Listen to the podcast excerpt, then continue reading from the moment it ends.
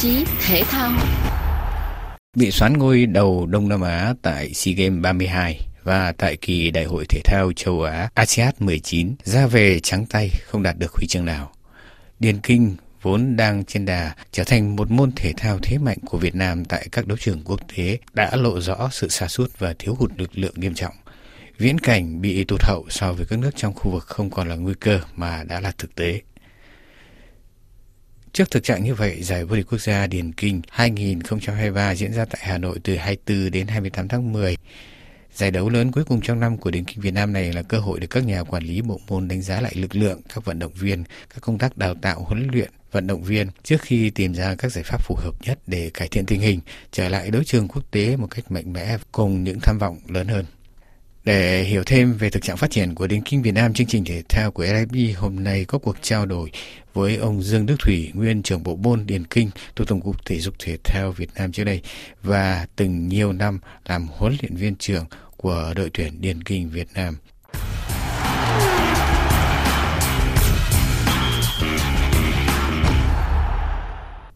LIB xin thân chào ông Dương Đức Thủy. Những sa sút gần đây của điền kinh Việt Nam trên đấu trường quốc tế đã cho thấy rõ tình hình lực lượng của Việt Nam đang thiếu hụt nghiêm trọng trong khi thì thành tích thi đấu của các vận động viên điền kinh Việt Nam không có cải thiện đáng kể. Là nhà quản lý điền kinh trong nhiều năm, thưa ông có suy nghĩ chăn trở gì về thực trạng của điền kinh Việt Nam hiện nay? Xin chào khán thính giả nghe đài RFI. Cái mà chúng ta băn khoăn nhiều nhất và bản thân tôi cũng băn khoăn tức là cái lực lượng để mà gọi là dự bị hậu bị hay là nguồn nhân lực rồi thì nguồn kết cận. Chúng ta muốn dùng cái danh từ nào cũng được thì nó đang rất là thiếu hụt. Mặc dù là năm nay có đến gần 50 đoàn trên tổng số là 63 đơn vị tỉnh thành ngành của chúng ta tham dự. Ví dụ những cái nhóm môn mà được chú trọng nhất chỉ trừ những cái nội dung cự ly giải mà bên nữ khá nhiều vận động viên đăng, đăng ký tham dự. Những cái nhóm mà thuộc về kỹ thuật thì số lượng cũng rất ít thậm chí là những cái nhóm khó thì đương nhiên là ít rồi 7 môn phối hợp của nữ 10 môn phối hợp của nam cũng chỉ quanh đi còn lại có khoảng năm sáu vận động viên thôi. Cái bức tranh thì chúng ta đang nhìn thấy rõ ràng rằng là nó không đồng đều. Và đặc biệt cái chất lượng cái độ tranh giữa vận động viên huy chương vàng với các vận động viên tạm gọi là trong top 8 đi, tức là top chung kết thì vẫn còn khá xa. Và khá xa thì ờ, những oanh này, những lệ này rồi những thanh này là những vận động viên kỳ cựu lớn tuổi rồi. Nếu như sau cái giải này hoặc là một năm nữa mà nghỉ thì cái số lượng những vận động viên trẻ hơn có đủ không? Mới có một vận động viên tuyết có khả năng tranh chấp ở cái tầm 10 km ở trong khoảng dưới 35 phút. Ờ, nhảy xa ba bước là nhóm môn kỹ thuật chúng ta đã từng có kỷ lục đã từng có huy chương ở SEA Games nhưng giờ này số lượng vận động viên đăng ký cũng chưa vượt quá được con số 10 tức là hoàn toàn có cả một khoảng trống rất là lớn. Tại sao chúng ta lại có lực lượng yếu? Tại sao nguồn nhân lực chúng ta lại bị ờ, hỏng rất là nhiều mà gần như là toàn diện? Thì câu trả lời chính xác. Đó chính là công tác tuyển chọn và đào tạo ban đầu. Như chúng ta hiểu, ở cái lĩnh vực khai khoáng thì đó là sơ tuyển. Đấy là cái công việc sàng lọc tuyển lựa ban đầu. Nhưng sau đó, muốn được khai thác cái tuổi thọ của động viên tốt thì công việc đào tạo sơ khoáng ban đầu và tuần tự từng bước một để đẩy lên đến lúc bắt đầu chuyên môn hóa, nó phải đảm bảo cái quy trình của nó, chứ không thể cắt ngắn được. Cái cái này ở Việt Nam nó đang bị cắt ngắn và đang bị đẩy sớm lên để có thành tích. Và chính vì thế cho nên hầu như các vận động viên chúng ta thì bây giờ những cái nhóm mà đòi hỏi về kỹ thuật về kỹ năng các thứ thì gần như là đã từ rất rất sớm. Hiếm có vận động viên nào đến tầm khoảng 26 hay 7 tuổi. Trong khi ở xung quanh chúng ta Thái Lan 30 tuổi vẫn nhảy xa ba bước. Philippines 28 29 vẫn tiếp tục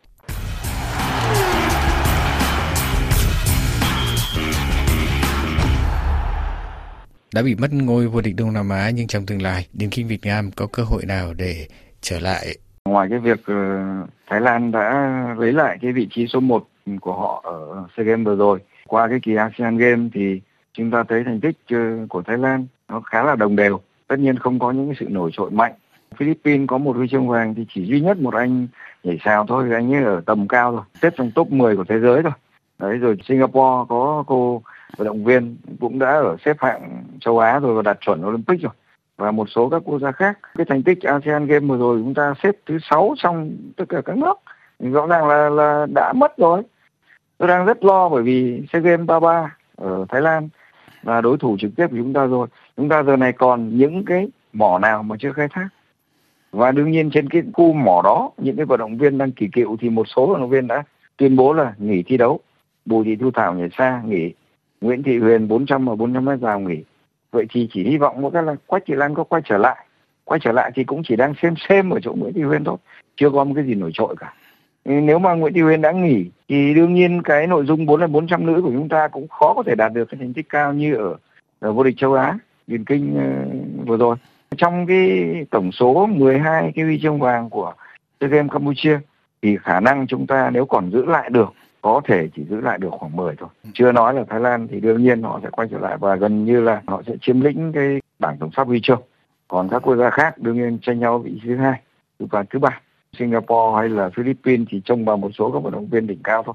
Để chúng ta thì có đều hơn họ. Đấy, nhưng trong cái huy chương của SEA Games thì phải có những cái sự nổi trội, phải có những cái đạt chuẩn Olympic hoặc là phải có đến cái tầm ít nhất là ở trong khoảng huy chương đồng của châu Á trở lên thì chúng ta đang không có rồi. Có thể chúng ta vẫn có thể duy trì được hạng hai. Hạng hai thì cũng phải ở tầm 10 huy chương vàng trở lên thì chúng ta vẫn đảm bảo được. Vì các nước khác thì uh, giờ này như là Indo cũng đã có giai đoạn họ được 7 huy chương vàng. Philippines cũng có giai đoạn họ 6 huy chương vàng. Mã Lai thì vẫn loanh quanh ở trong khoảng 5 6 huy chương vàng. Đấy, Singapore thì chỉ trông vào một vận động viên uh, chạy ngắn nữa kia thì họ cũng đang hy vọng là sẽ đẩy cái số lượng ấy lên. Ừ. Còn lại thì đều rơi vào tay của Thái Lan hết.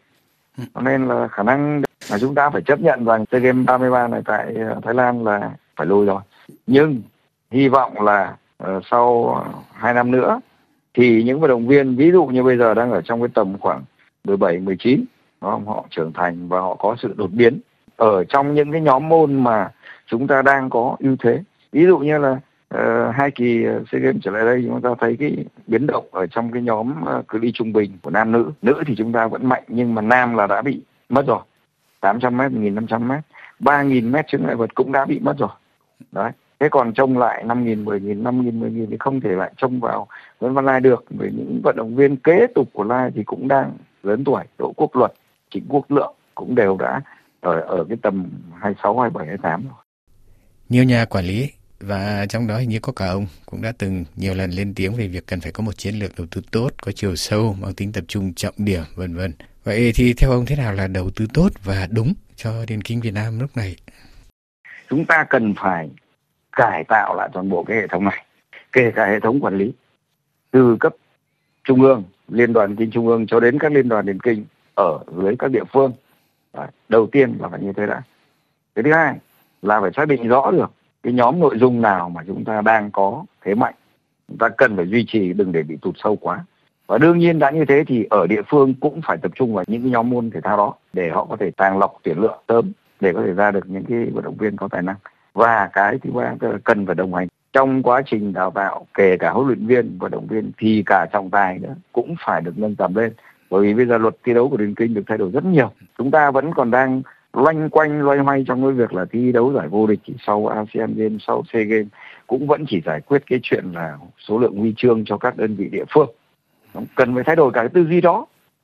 Ta đã hòa nhập với quốc tế thì phải theo lịch thi đấu của quốc tế. Và cái vấn đề quan trọng đó là cũng nên học tập các nước xung quanh, kể cả Singapore, kể Thái Lan. Nói xin lỗi luôn kể cả Lào và Campuchia. Có những cái họ đã biến chuyển rồi. Từ khi họ không có huy chương nào cho đến bây giờ họ đã có được huy chương Đấy, kể cả SEA Games có cả huy chương vàng thì chúng ta cũng phải học tập họ đấy, và rút cái kinh nghiệm của chúng ta đấy. giờ này con đường đi trước là con đường khó khăn đấy nhưng không phải là không có cơ hội và nếu như chúng ta chấn hưng lại được và vẫn có thể lấy lại được cái vị thế của mình trong khu vực Đông Nam Á dạ. còn dài hơi hơn một chút tạm gọi là trung hạn thì đương nhiên sẽ vẫn phải hướng đến cái nền tảng đó là có chuẩn Olympic và phải có huy chương của châu Á Xin cảm ơn chuyên gia điển kinh Dương Đức Thủy đã tham gia chương trình với chúng tôi hôm nay.